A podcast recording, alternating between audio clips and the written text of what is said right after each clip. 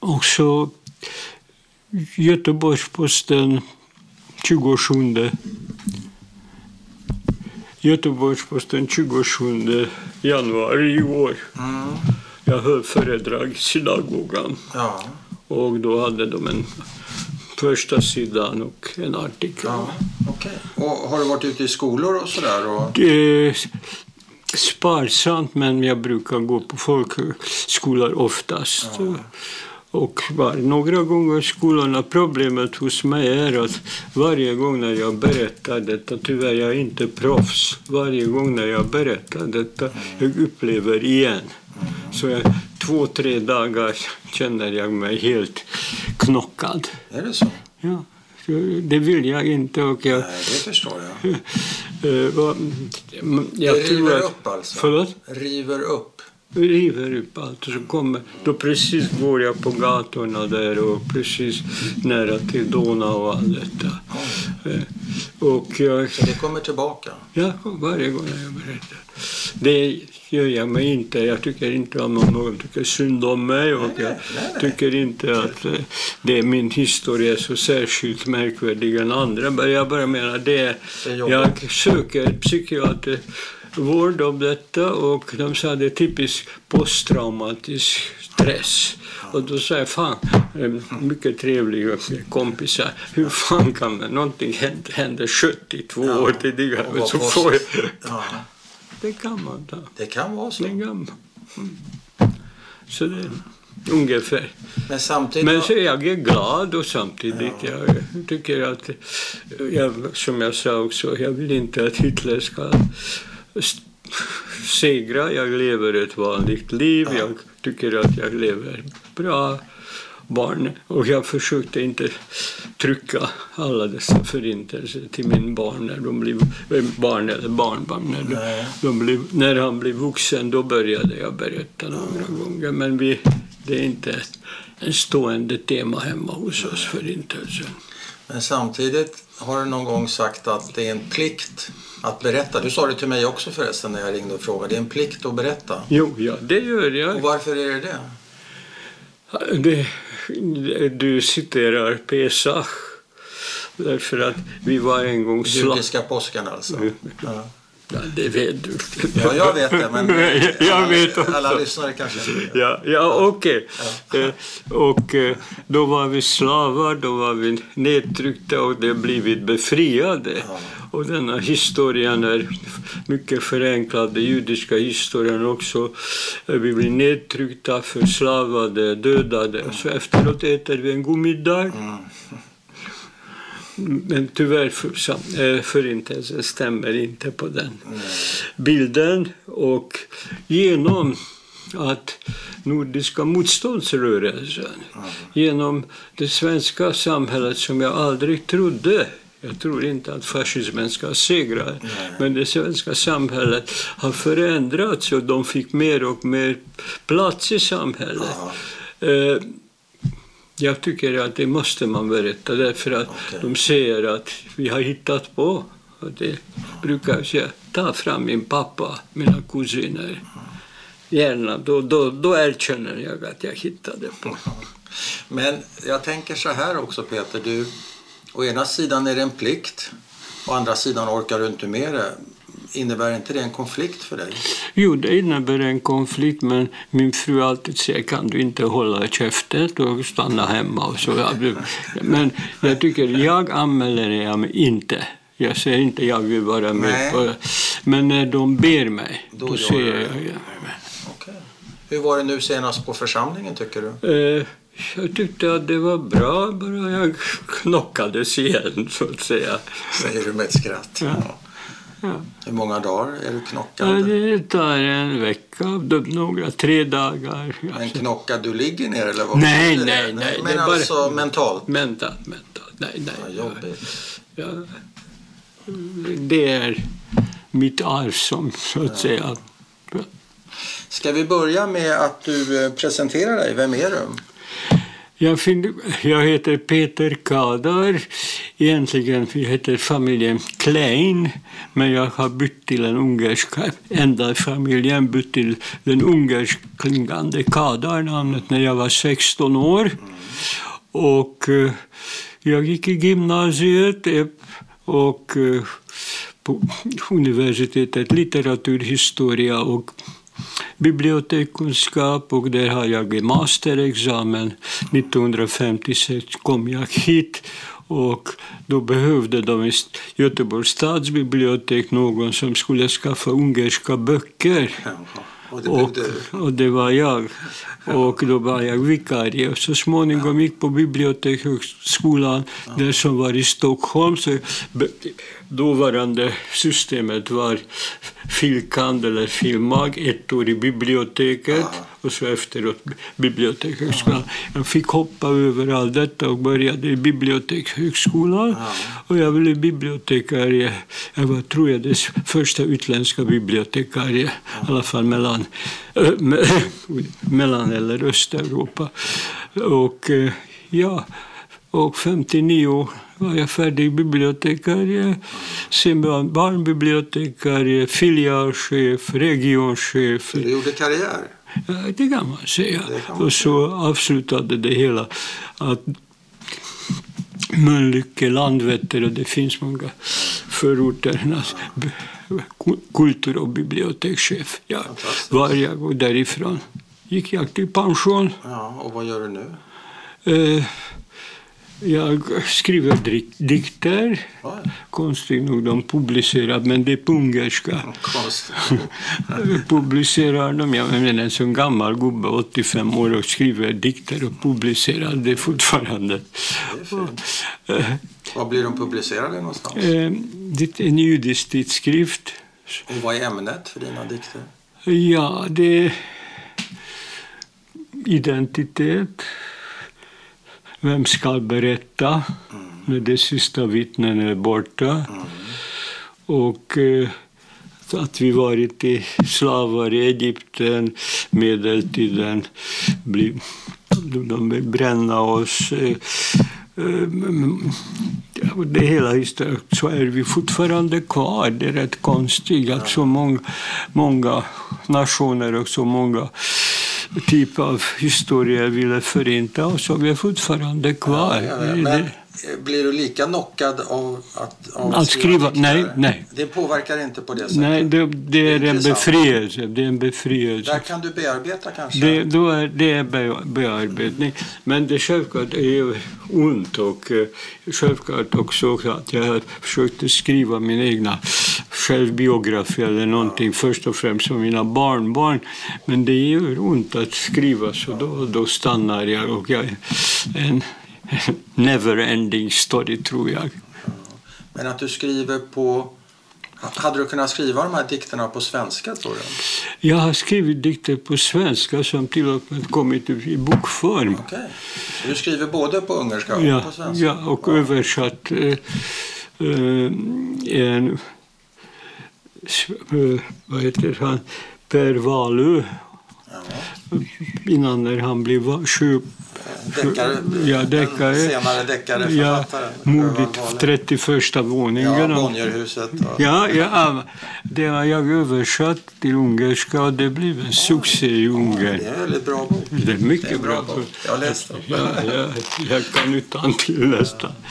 Men, och så deltagit en del översättningsprojekt, novell och annat, och skriver då tidningar och läser förvisso med förstoringsglas och annat rätt mycket, lyssnar musik och har kontakt med barnbarnen, skypar och skriver kloka ord att de ska vad de ska göra. Att de inte ska göra som du gjorde. Ja, ungefär. Jag är det varnande. Okej, om vi går tillbaka till din... Eller rättare sagt så här, innan du börjar berätta om din familj. Hur känns det här? Det känns ju nästan svårt att ställa en sån fråga med tanke på att du berättar att det här... Kommer knocka dig? Kommer vårt samtal också knocka dig? Nej, jag tror att när det är två eller tre personer här, ja, då är det en personlig samtal, ja, ja, okay, som jag upplever inte. Men när jag har 100 eller 200 elever som lyssnar, ja, ja, och det förstärks mina känslor, och då kommer jag verkligen i gas, om jag ska uttrycka mig så. Ja, och då kan jag inte, om jag ska säga, titta mig utifrån, men här kan jag se båda. Ja. Men då känner jag mig fri och fråga vad jag vill. Alltså, men du är också fri att låta bli att svara på vad du vill, men, givetvis. Ja, det kan du fråga. Frågan är fri, men svaret är nej. Det kan vara vår relation här idag. Men ska du berätta lite om din familj, var du kommer ifrån, dina föräldrar och så vidare? Ja, min familj kommer en typisk medelklass-ungersfamilj.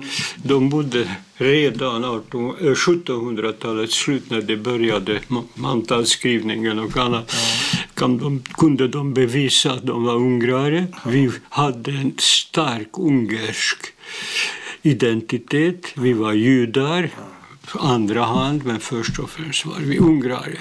Min farfars far berättade att hans far kämpade i frihetskriget mot Österrike och fick dem medalj och så vidare. Frihetskriget där, när var det? 1848. Ja. Det finns olika frihetskriger. Och fick medalj. Och redan då och senare också. Vi höll på Ungern, inte jag, men föräldrar och farföräldrar höll på Ungern, och vi var stora ungrare. Det första överraskningen var mot detta att på nationaldagen den 15 mars varje år, då barnen är i folkskolan gick jag, får man en så liten ungersk flagga på sin skjorta. Så kom en kille så tog bort den. På dig? På mig. Och så sa, du är... Hur gammal är du då? 9. Vad säger de? Ja, du har inte rätt att bära detta. Och så ta bort. Så går därifrån. Kanske jag är 9 år, kanske han är 11 år eller någonting. Och jag kommer hem och jag är mycket ledsen. Och då säger min mamma, jag brydde inte om det. De är dumma människor och så vidare. Och vi brydde inte så mycket om. Därför att igen, vi var ungrare, vi inte bröt på språket, vi hade inte paes, vi hade inte... Tidningslockar. Inga. Ni var integrerade, var det en assimilerad judisk familj? Det var en komplicerad historia. Vi bodde, om jag jämför med en stor lägenhet i Vasastan här i Göteborg, kanske i Stockholm, så... Det var ett rum med egen ingång, egen kök. Där bodde mina farfar och farmor. Och de hade kosherkök. Och så hade vi hade ett hembiträde. Där hade vi vår egen kök. Och det var inte kosher? Och det var absolut inte. Var det gris också? Fläsk? Ja. Så ni var helt assimilerade? Men dina farföräldrar var ortodoxa? Eller traditionella? Eller? Nej, ortodoxa. Vad hette dina farföräldrar? Förlåt? Vad hette dina farföräldrar? Antal Klein och fru Antal Klein och Maria Haas. Och de var också min farmor oerhört beläst, och vi hade mera böcker på tyska än här bakom mig. Goethe och Schiller och men det kan inte hända med ett sådant land som Tyskland. Så och vad jobbade de med? Föräldrarna hade en affär. Dina föräldrar? Mina föräldrar. Och de heter? Klein. Ja, och förnamn? Ödön. Och min mamma heter Ida. Klein. Ida, och var hon född? Budapest. Ja, men flicknamnet tänker jag. Ulmer. Okay. Och vad jobbade dina föräldrar med? Mina föräldrar, först var de expediter på ett varuhus, så småningom öppnade eget.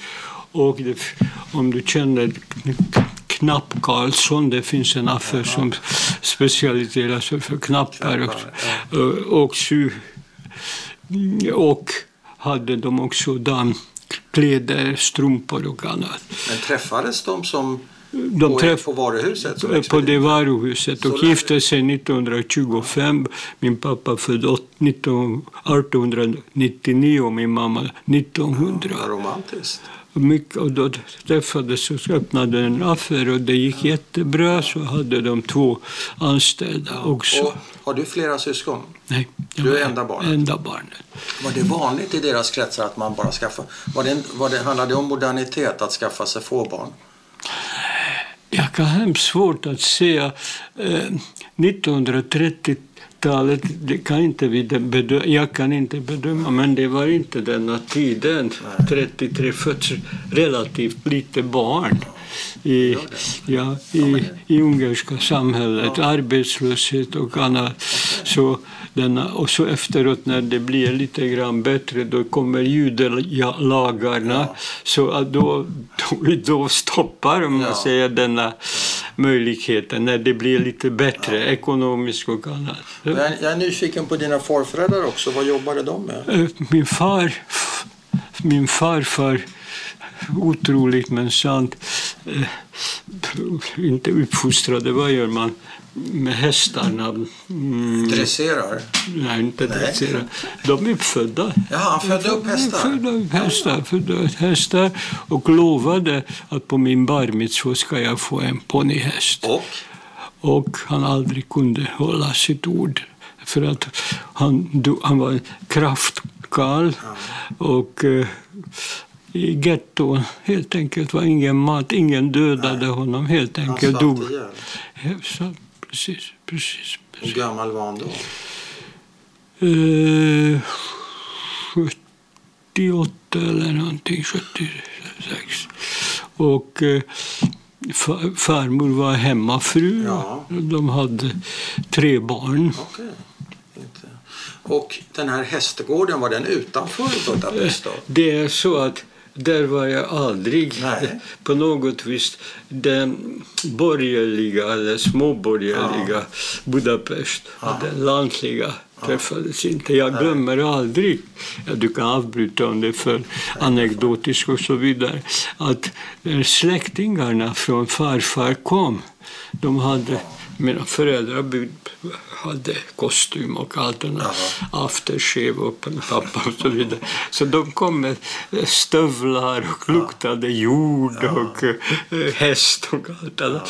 Så när de som småbarn tagit upp mig, jag minns deras dofter. Det var så helt främmande. Helt. Men tyckte de om det? Eller var det främmande?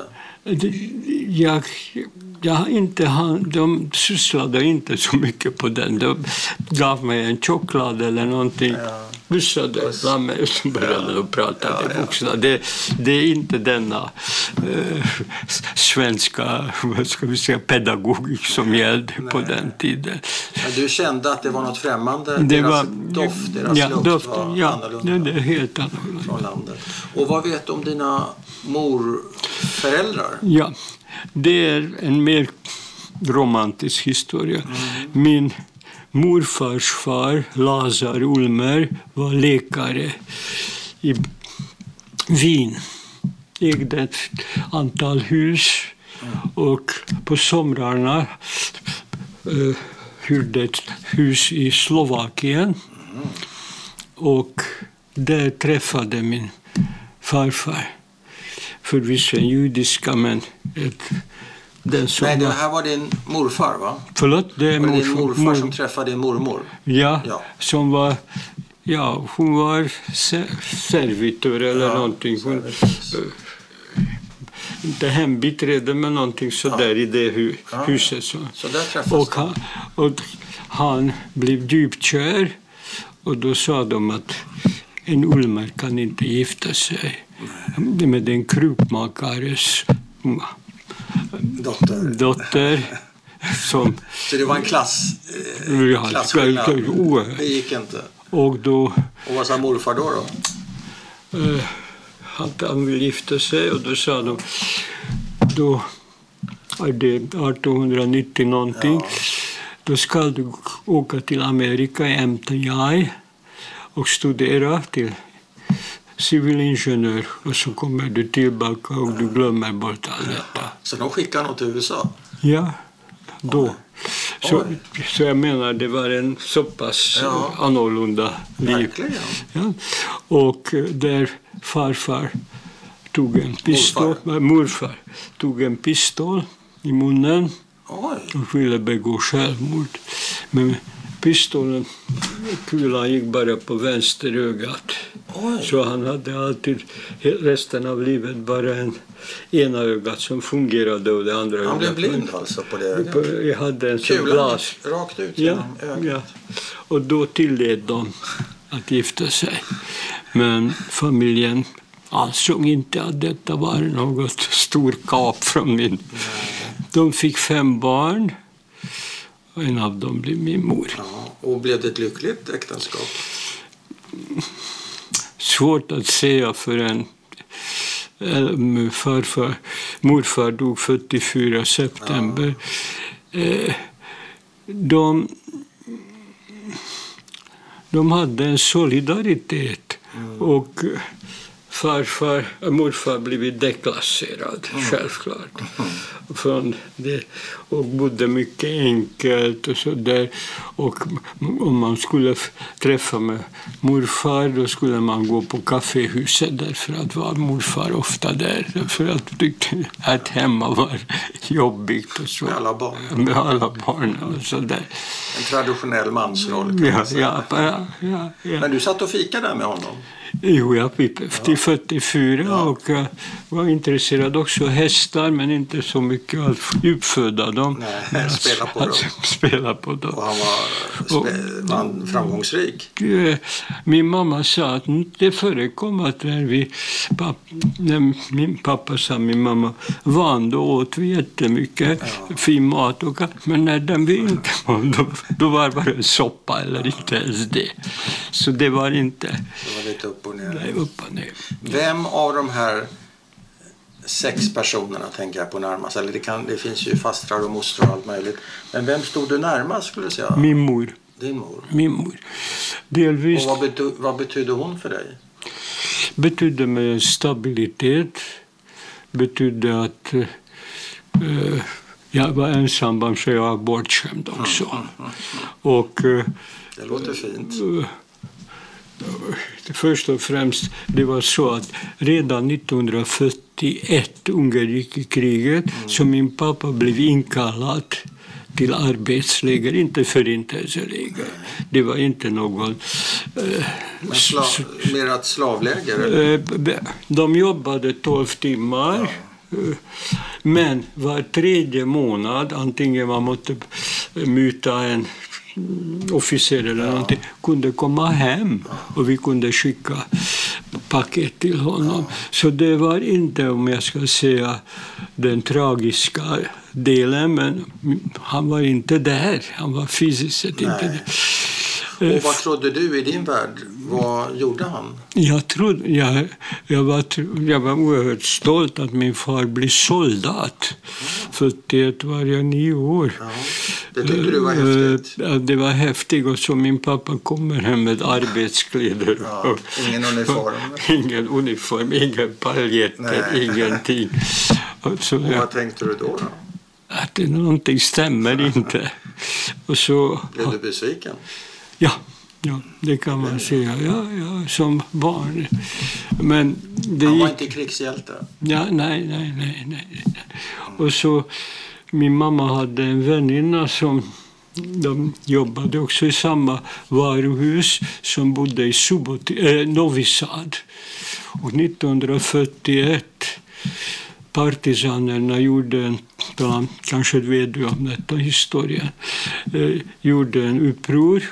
Och då, alla männen, det var vinter, tog dem till isen. Judar och serber utan utskyllning och skjutit dem. Detta var 41. Och varför på isen? Polisen var... Det var partisanerna och judar, och polisen skyddade det tyska. Redan var det tyska ockupationen. Och denna tante med sin dotter som var lika gammal som jag kom hem till oss och berättade detta. De skickade ut mig och Nils för den kind. Nej, och allt berättade på tyska tack vare det. Jag förstod jättebra tyska för att det var mycket intresserad, men jag fick inte vara i rummet. Ja. Så du hörde vad hon sa? Ja. Du tjuvlyssnade. Ja, och då hela tiden trodde vi också fortfarande att sånt kan inte hända med oss. Men vem berättade om det här för din mamma eller för vem? Hon kom med sin dotter och hon hade ingenstans att bo i början. Nej.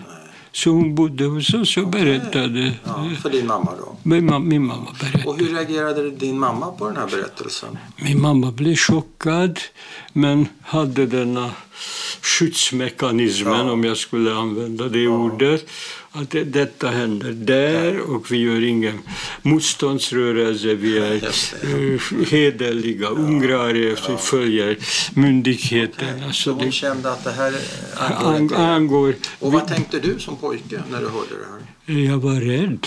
Du blev rädd? Jag blev rädd och på något vis fastnade hos mig, men eftersom en normal barn, det var 41, så det då försvann eller förminskades hela. Såklart, det sjunker undan.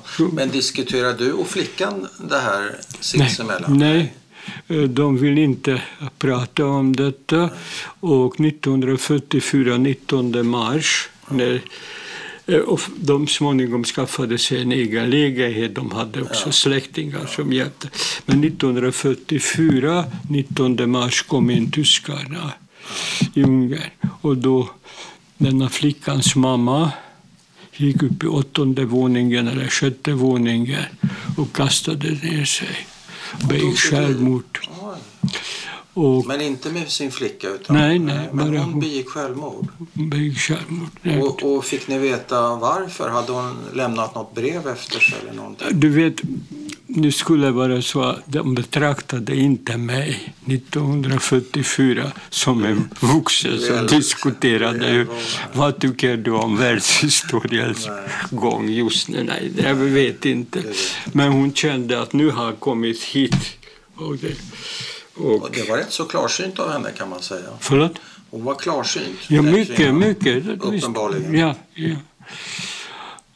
Flickan efter... Vad hände med flickan? Flickan efter 45 åkte till Palestina.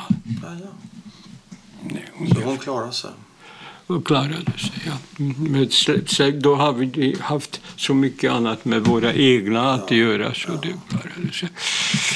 Och... 1943, konstigt nog, kom en lag Ungern, hårt var antisemit och tyskvänlig, men de märkte att hur kriget ändrades. Så plötsligt, de som var mer än 40 år eller någonting fick komma hem från dessa arbetsläger. Så min pappa en vacker dag... kostym i affären som ingenting har hänt. 43 tillbaka. Och han är hemma till 44. Och hur var han präglad av de här? Det är 2 år han har varit i arbetsläger. Hur märkte du det? Hur han var präglad, det vet jag inte där, men jag vet att när han kom tillbaka, vi läste 2 tidningar motsvarande Svenskan och DN. Nej, Socialdemokraterna hade också fortfarande konstigt nog en tidning där. Stockholmstidningen. Ja.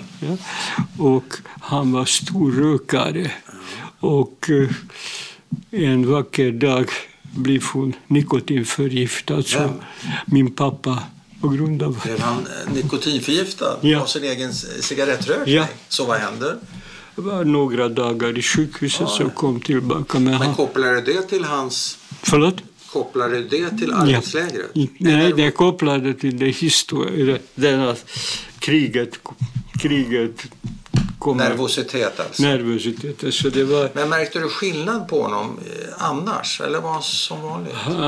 Han var som vanligt och han var mycket disciplinerad och ville inte trycka ner mig. Och vi pratade inte om det. Hur var det? Det var jobbigt. Och men ibland kan man se det i en liten rynka i pannan. Eller det kan jag inte säga. Nej, han var som vanligt. Förutom den här incidenten. Och så hade ett nervositet. Vi lyssnade BBC, ungerska sändningar. Ja, och vi trodde att det blev bra, men ändå det var en nervositet. Om jag bara får hoppa tillbaka ett ögonblick till den här händelsen på skolgården på nationaldagen. Ja. När han var skolkamrat var ett par år äldre, kommer och sliter loss. Vad var det han slet loss? En flagga? Eller en ungersk flagga. Satt den med säkerhetsnål eller var det bara instoppat en nål rakt ner? Hur satt den? Ja, nu skulle jag ljuga om jag skulle, jag vet inte. Jag slet loss då. Vad var nästa steg för dig när det gällde antisemitism och vardagsantisemitism så att säga? Jag måste säga att efter den 4-åriga folkskolan började den 8-åriga gymnasiet och där var judar, icke-judar, och där har jag inte träffat, det var 43-44, jag har inte träffat i skolan någon antisemitisk yttrande. Enda sak var att vi hade en gymnastiklärare och varje paus som man hade, varje timme, 10 minuters paus, då började ringa ut och ringa in. Och då skulle man stå i givakt medan klockan ringde. Och självklart, jag gjorde inte det. Och denna läraren, inte bara därför att jag var jude, samlade ihop massor av 8-10 barn som inte stod i vakt. Och han var en stark man, så gav en sån örfil så vi nästan allihopa. Och så han skrattade tillbaka och sprang skrattande på andra sidan, så gav han en örfil. Så sysslade han med oss. Han fick aldrig komma tillbaka efter kriget. Det var vad jag upplevde, så jag... Men var det antisemitism eller var det penalism? Det var rena rama penalism. Och från grannar, hur var det där? Eller var ni omgiven av judar? Eller hur? Nej, vi bodde i ett vanligt hus för judar, icke-judar. Och i det området jag upplevde som barn inte antisemitism. Så vad händer då? Vi är framme vid 44 och 44, ockupationen helt enkelt. 19 mars kommer in tyskarna. Och hur minns du den dagen? Det var en söndag och min far, min mor och jag åker ut till upp till på den höga sidan. Slottet och tittar historiska skulpturer, Mattias och Arpad. Min pappa berättade om historia. Så kommer vi hem och hembiträden säger att tyskarna har kommit till Ungern. Och då säger det kan inte stämma, det är bara en alla sådana. Säger pappa det? Min pappa säger och min mamma säger. Och så 20 öppnar de affären. Som om ingenting hände. Inte långt därifrån var det en hotell där mina föräldrar hade sina affär. Och det kom 2 eller 3 officerare. Saluté tyska. Mina föräldrar pratade mycket bra tyska. Och Klein, det kan vara judisk, icke-judisk. Så gick en affär, handlade, saluterade igen, betalade. Var korrekta. Och så kom mina föräldrar. Det kan inte vara så farligt detta. De är kulturella människor. Kultiverade människor. De hälsar, saluterar, kist i hand, auf Wiedersehen. Betalar och allt. Så det var okej. Absolut. Det är helt absurd. Men det minns jag också. Men mänskligt också. Man vill ju gärna tro det bästa. Min farmor körde med Goethe och jag visste inte vem de var, men Goethe, Schiller, allt. Så den tyska kulturen var inte främmande. Så det är första, det är den 20:e, ja. Och hur länge håller det här solskenet i sig? Några dagar kommer det första judalagarna, att judarna måste lämna sina lägenheter och flytta in på särskilda hus med gula stjärnor. Och till gettorna alltså. Gettorna. Nej, det är inte getto. Det kommer sen, okej. Okay. Som en särskilda judehus. Judehus, ja. Och så vi hade en stor trerummare var de, jag minns rätt. Mm. Så fick vi en etta, ett betydligt sämre område, var min mor, jag, min far skulle också vara där. Mm. Och min moster och hennes två barn. Mm. Så och farföräldrarna? Farföräldrarna också fick lämna, fick också ett litet etta, okay, med sina äldre vänner eller någonting. Jo, så började den, och så 4 april måste man bära gula stjärnan, och då slutade också skolan. Vem gjorde stjärnorna? Vad köpte man dem? Man var illa tvungen att köpa materialet och sy själv. 10 centimeter skulle vara. 10 gånger 10? 10 bred, 10. Ja. Och vem gjorde den stjärnan? Min mamma, mormor, tror jag. Och, men det betyder ju att du alltid måste ha samma jacka på dig. Du kunde inte byta. Nu är det så att jag var upprorisk barn. Och, redan då. Så jag hade antingen när jag gick hade en bok så där, ja, eller jag gick utan stjärna. Oj, ja. Det var väl farligt? Ja, farligt, men det gick. Och varför? För att jag tyckte det var roligt att jävlas med tyskarna. Det var inte något. Spänning alltså? Ja. Och jag tyckte också att det är inte snällt. Men samtidigt som alla dessa tragiska händelserna pågår, jag tycker att det är roligt. Det behöver man inte gå i skolan. Så jag var inte... Det är inte att det var... blir jag glad, men samtidigt... Ja, men det fanns något positivt som ofta kan vara i... Ja, som ett barn, ja, jag menar, så jag låtsas inte finare eller någonting. Jo, så min far får inkallelse, arbetsläger igen. Senare ändrar sig, och då skiljs vi, och... Vi går i denna lägenheten som vi blir tilldelat. Och jobbet, vad hände med det? Firman? De stängde. Vi fick inte vara längre. Staten eller någon hade... Alltså det blev förseglat? Det blev förseglat. Och vad hände då? Jo... Min moster, som hade också en liknande affär med sin man, som var också inkallad redan tidigare, har en anställd som besöker oss i det judehuset. Och så säger vi, våra föräldrar och jag, djupt religiösa katoliker. Ni är förföljda på grund av era religion. Vi ska gömma er.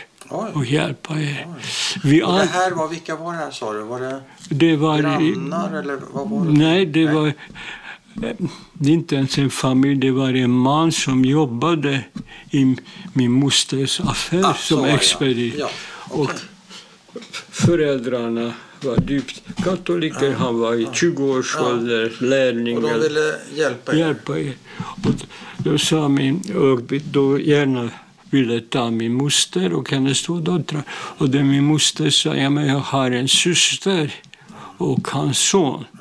De fick också komma. Det vill säga du och din mamma. Och vi fick bo där. Var? Cirka 30-35 kilometer utanför Budapest. I det här landet? På landet. På land. Och de hade ett eget hus, eget trädgård. Vi fick inte gå ut.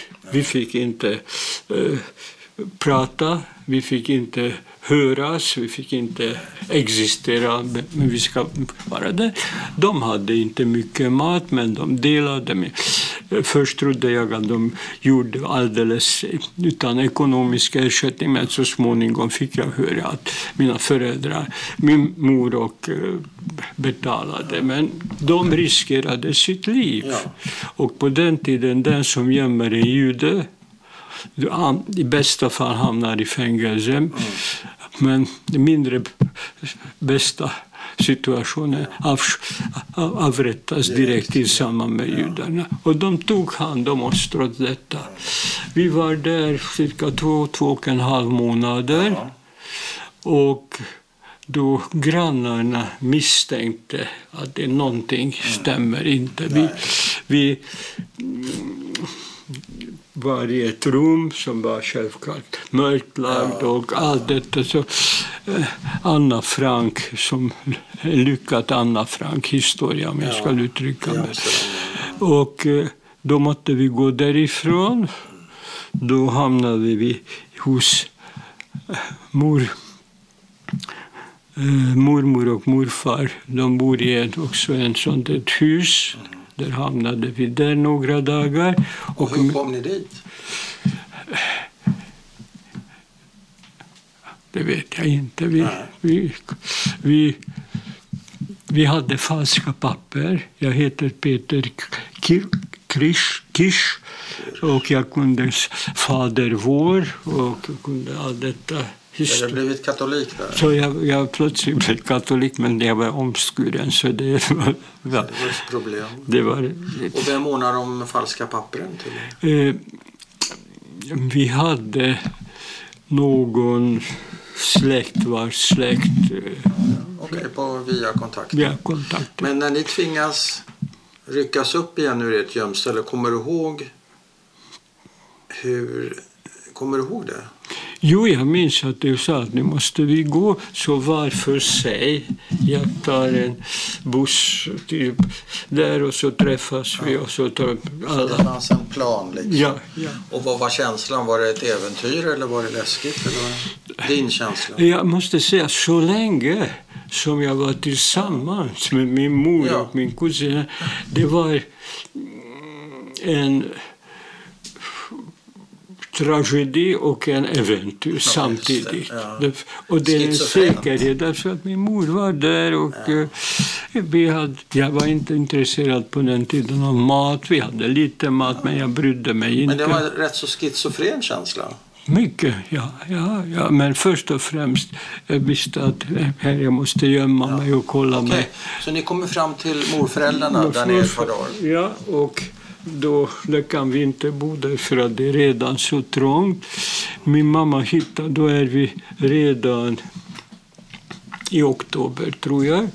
Då min mamma hittade och då Pilkorsarna övertar makten. Tidigare var också, men då tar 100% i övermakten. Och då min mamma ordnar att den internationella Röda Korset har ett barnhem. Och till 12 år räknas som barn, så jag och mina kusiner fick komma dit och min mamma kom som barnskötare där. Och där är moster då? Moster hade skaffade falska papper och så småningom, hon såg inte judisk ut, hyrde en lägenhet och så tog sina 2 barn därifrån. Så ni är på Röda Korset. Det ligger det i var någonstans? Det ligger i Deliba, om du vet var den stora andrasjorden, paradgatan, en tvärgata. Men i Budapest alltså? I Budapest, Okay. Så där bor ni? Där bor vi, lite mat, 10 barn i ett rum eller någonting, men då träffar man mamma som kommer. Och var bodde mamma då? Mamma bodde också i det huset. Men inte i den salen? Nej. Och det var okej? Och så där var vi där. Och i november kommer Pilkorsarna in och så säger jävla judar, Nu har varit tillräckligt mycket här, nu ska vi döda er. De pratade inte om någonting. Var alla barn på hemmet judar? Ja, okay. Alla var kanske. Och det säger de rakt ut alltså? Ja, det tar vi Donau eller ghetto, där skriker de sådär. Och som min mor säger att vi har en kristen moster som jag ska gå dit och vänta henne. Och ungrarna är inte särskilt stora organisatörer, så det är vissa barn som står i kö och det står där och där och där. Så småningom blir det lite grann mörk och då min mamma säger börja gå. Och jag börjar gå och de människorna som promenerade på gatan började skrika, där finns en judisk pojke, låt honom inte... Pekar ut dig? Pekar. Och jag började springa. Jag minns inte hur. De skjutit efter mig. Men jag är hos moster. Och vet du hur det gick med de andra barnen? Uppriktigt sagt inte. Jag tror att de hamnade i Donau. Du vet, det finns massor av sådana barnskor där vid Donau som minnesmärke. Så, där. Och då var redan i november det transporterna, tåg och annat fungerade inte. Nej, november 44. Och då är ni hos moster alltså? Ja, och då... Och hennes döttrar? Ja, och då moster har redan sin make som är jude som gömmer sig. De har toaletten ute på Svalen. Så säger jag, vi kan inte heller så vara här många dagar därför att då säkert blir vi upptäckta. Så hon skaffar en familj som med mycket pengar är villig gömma bara mig. Okay. Och vad betyder mycket pengar? Svenska pengar kan vi säga per månad 20 000 kronor eller någonting. Oj. Eller någonting. Så det är en förmögenhet. Förmögenhet. Mina föräldrar hade pengar och de kände, och mina föräldrar köpte, som fortfarande min fru har några som inte sålde, armband som köpte för säkerhets skull att om någonting händer då kan man sälja. Och så det var de sätt upp, guld. Förlåt? Är det guld? Guld. Och, men var hamnar du då? Hos den här familjen? Ja. Är det i Budapest eller är det på landet? Det är fortfarande i Budapest. Ja. Och då är, det är inga du känner? Inga jag känner. Jag är i 5:e eller 6:e våningen i en lägenhet. Ja. Jag får inte gå ner. Nej. Därför att då skulle de, även om jag hade papper. Och de började bombningarna. Och man märker att de skjuter med kanoner, bomba, nätter. Vi är 45 nu va? Det är 44, slutet av november till 18 januari. Jag är ensam. Och vem är det som skjuter? Ryssarna. Ryssarna har kommit? Ja, ryssarna ringar om stan. Och amerikansk flyg och annat. Okej. Och vad händer sen så? I januari så... Och då är jag uppe där. Några dagar förekommer att jag får en soppa. Några dagar förekommer jag inte får en soppa. Hur behandlar de dig? Att de kunde inte behandla mig. Nej. Därför att de var själv i skyddsrummet. Ja. Och men du fick inte vara i skyddsrummet? Jag fick inte vara i skyddsrummet. Men du hade ju falska papper där. Du hette ju... Ja, men det har förekommit när... historia att min mor och jag när vi var hos morföräldrarna stod i kö därför att det var någon slags utdelning av potatis eller jag vet inte, och framför mig sån avstånd kanske som det stod en ung kille några år äldre än jag, hade krulligt hår och kontroll. Så pappret, de tror inte att de tar honom 3 meter därifrån, drar ner hans blixtlås och skjuter de honom. För att han är omskuren? Han är omskuren. Och de skjuter honom på plats? På plats, där framför. Var i huvudet? Alltså varför, det vet jag inte. Men jag såg det. Och så... Och du tycker det är konstigt att du har posttraumatisk stress? Ja, det var konstigt kommer jag inte fått. Ja, och så jag går inte mycket ut, men någon gång går jag ut och försöker. Då finns ingen vatten, elektriciteten fungerar inte. Men därför kan du inte sitta i skyddsrummet med dem, trots att du har falska papper, därför du kan bli avslöjad. Ja, avslöjad. Och därmed riskerar att dödas på blicken. Och så 45, 18 januari. Stridsvagn och annat. Och plötsligt en kvinna som under stridsvagnar, och jag vet inte hur kommer, och upptäcker jag att det är min mor. Oj. Och till då, lägenheten? Och, nej, då visste jag att ryssarna var där, så jag kunde gå. Du var på gatan? Du såg allt där? Alla... Ja, då kunde jag se. Alla tanks och allting. Och där kommer din mamma. Ja, och då går vi in i gettot. Vad är det första hon säger till dig? Ingen, gråter. Ja. Och du, vad säger du? Gråter. Ja. Ingenting.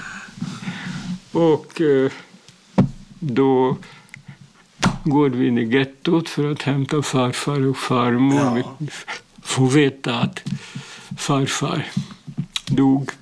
Ligger en mans grav och farmor lever men känner inte igen oss. Oj. Hon har löss och allt, så vi tar henne till en, vad heter det? Vad hade hon löss? Löss och... Ja. Som är så illa? Ja, jag hade inte konstigt nog. Men hon känner inte igen henne? Hon känner inte igen oss. Och vad tar ni henne? Att vi är här. Och, men vart tar ni henne? Vi sa att vi är här. Ah. Peter är här. Ja. Dusch Ida. Ja. Men hon fattar ingenting. Nej. Då vill vi åka in i vår egen lägenhet. Ja. Som de bodde en kristen familj. Ja. Och släpper inte in oss. Då min mamma går till ryska inte konsulatet, kommendanten. Ja, kommendanten där. Och så kommer två ryska soldater med skåpistol och säger då. Först tittar de och det finns att vi bodde där i denna lägenheten. Så säger de ska få ett rum här. De applåderar inte, men vi får ett rum där och där dör farmor utan att fick tillbaka sitt medvetande. Mormor klarade sig. Men två frågor. Du sa att farfar var begravd i en enmansgrav. Nej. Massgrav. Förlåt. Han är begravd i en massgrav. Inom gettot eller utanför gettot? Eller inom gettot. Han har ingen egen gravplats? Nej. Och farmor var begravd som? En egen gravplats i Budapest. Ja. Så den finns kvar och där skjuter vi, jag och... Okay. Så var det mormor och morfar? Ja, och då väntar vi på vår far som jag berättade. Ja. Och också hoppades att han kommer som en partisan eller någon hjälte. Ja.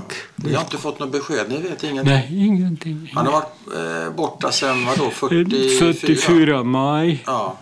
Och vi fick nästan inte ett år, men nästan. Nära. Och han skriver i slutet av oktober att vi lämnar Ungern, vi väg Tyskland. Ja. Och 46, och min mamma öppnar affären. Ja. Min mamma, jag ärvde inte han, en genialisk affärskvinna. Ja. Så redan i juni månad köper vi en lägenhet som hon bodde tills hon levde. Så lämnar vi dem och vi väntar pappan, och pappan kommer inte. Jag går, som du berättade också, på stationen, och jag tror att det kommer en partisan eller någonting. Ja, och hur många gånger gör du det? 2 gånger per veckan tills 46. I ett års tid? Cirka. Men varför just tisdag, torsdag? Därför att då kom vagnarna. från koncentrationsläger, fånglägren och allt annat. Inte bara judar, de kom soldater som blev. Men är det mycket folk som kommer då? Det kommer mycket folk. Men är det någon gång du tittar så där, ibland när man inte har sett någon på länge eller någon som... Och så tycker man att man känner igen honom. Nej, men så är det inte han eller hon. Var det med honom? Det har jag inte varit. Jag var så säker att jag ska... Nej, så det var aldrig så att det där är pappa? Nej. Så, är det inte det. Så, han, du håller på att hoppas i ett års tid. Alltså. Ja, hur gammal är du då? 13 år. Ja. Och 46 vintern, januari, februari, jag minns inte. Kommer två män i affären. De, mamma redan har också två expediter. Och så säger mycket. Och säger att vi måste berätta att er man, medan vi marscherade till Mauthausen. Koncentrationslägret. Och det kollade inte takten, så blev skjutet. Han blev skjuten alltså under den marschen till Mauthausen. Ja. Och vilka var de här männen? Två judar, men nu hände det följande. Min mamma, de är män, misstänker i min nuvarande min storlek, mamma är 1,60. Då börjar hon slå då. Ni ljuger. Jag tror inte ett enda ord vad ni säger. Och kastar ut dem. Ja, för de vill inte höra. Och så de kommer en gång tillbaka och berättar. Och då min mamma berättade att då hon gick direkt till. Tar vi en paus? Ja, vi kan ta en paus. Det är okej. Till Donau. Ja. Så det tar livet av sig. Oj. Wow. Men så kommer att han har en son som går tillbaka. Och, det vill säga du. Ja. Och livet. Man kan säga att du räddade livet på henne. Det kan man indirekt. Utan att jag visste. Ja. Vad hände med mormor och morfar? Det har jag inte riktigt fått kläm på. Morfar dog i Gula huset. Hon hade astma. Astma. Mormor överlevde till 57. Och hur? Och dog 57. Hur klarade hon sig? Jag hade en farbror som var blind. Och han hade en kristen fru. Ja. Och när de skulle gå först i det Gula huset, senare i gettot, denna kristen fru följde dem och hjälpte dem. De fick inte mycket mat heller, men på något vis. Hon var med dem i gettot och i Gula huset och de räddade deras liv. Det kan ju inte heller ha varit ofarligt. Nej, inte för henne heller. Såg du Raoul Wallenberg någon gång med dina egna ögon? Nej, jag såg aldrig Raoul Wallenberg. Vi fick inte svensk pass heller. Nej. Det hela hände med mamma och Wallenberg. Att mamma är i stan. Och det är också i oktober. Datumen, jag vill inte säga exakt. Men det är redan vinter börjar. Och...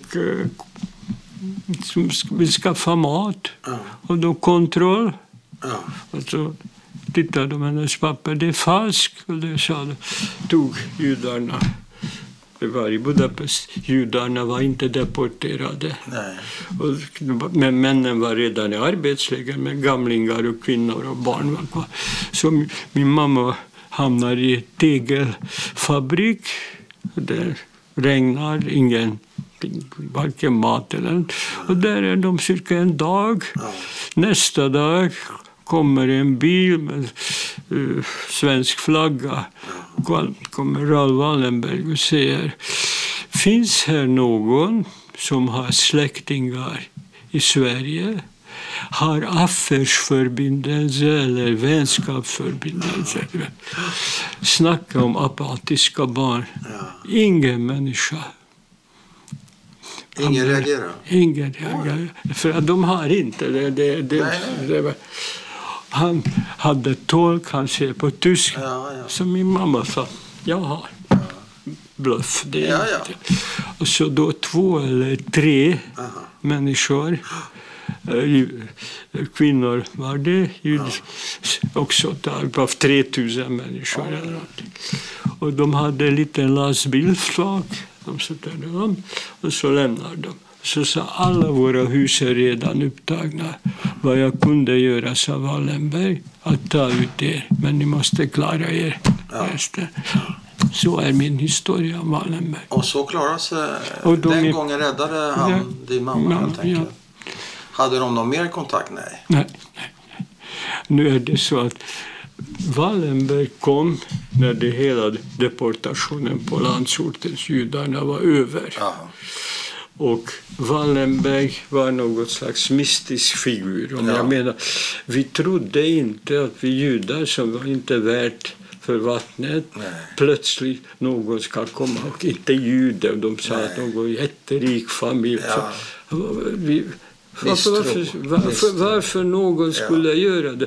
Jag tror ryssarna var också oerhört förvånade att det finns någon människa. Det måste vara spion eller någonting. Någonting stämmer inte. Nej. Så vi hade inte denna att vi skulle gått till Wallenberg eller någonting. Han var...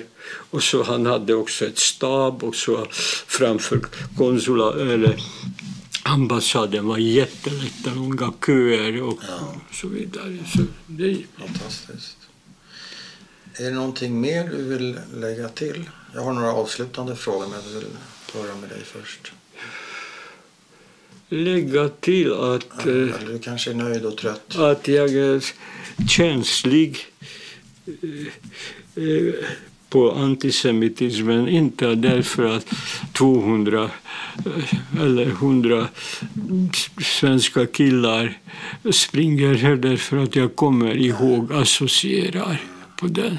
Och jag hoppas att jag har fel, men jag citerar Kertész att var en gång kunde hända Auschwitz, kan också hända igen.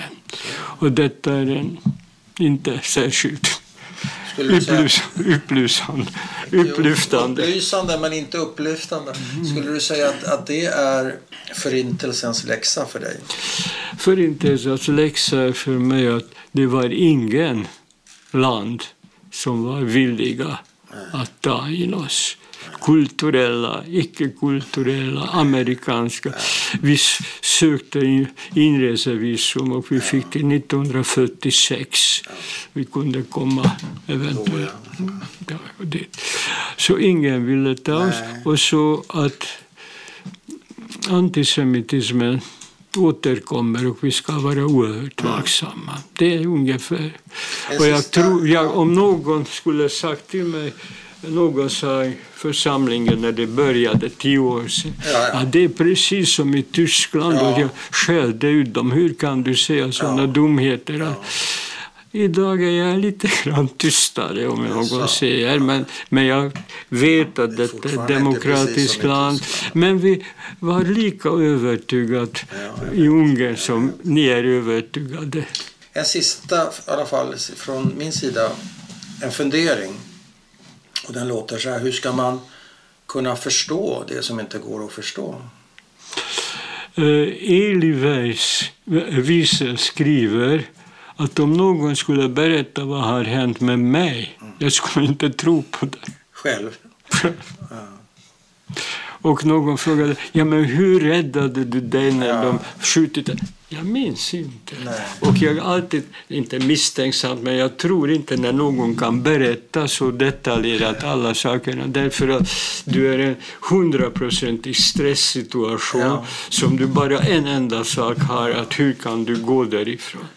Man reagerar olika, för en del spelas det in ett band. Möjligt att det finns, Så att det tror jag inte behöver vara fel i sig. Jag kan verkligen sympatisera, eller... Jag har inte varit i någon liknande situation, men att det blir mer eller mindre blankt när det blir överslag i hur det är lätt att begripa. Ja, i alla fall, men det gällde för mig. Men hur kan du förstå det du har varit med om? Kan du förstå det du har varit med om?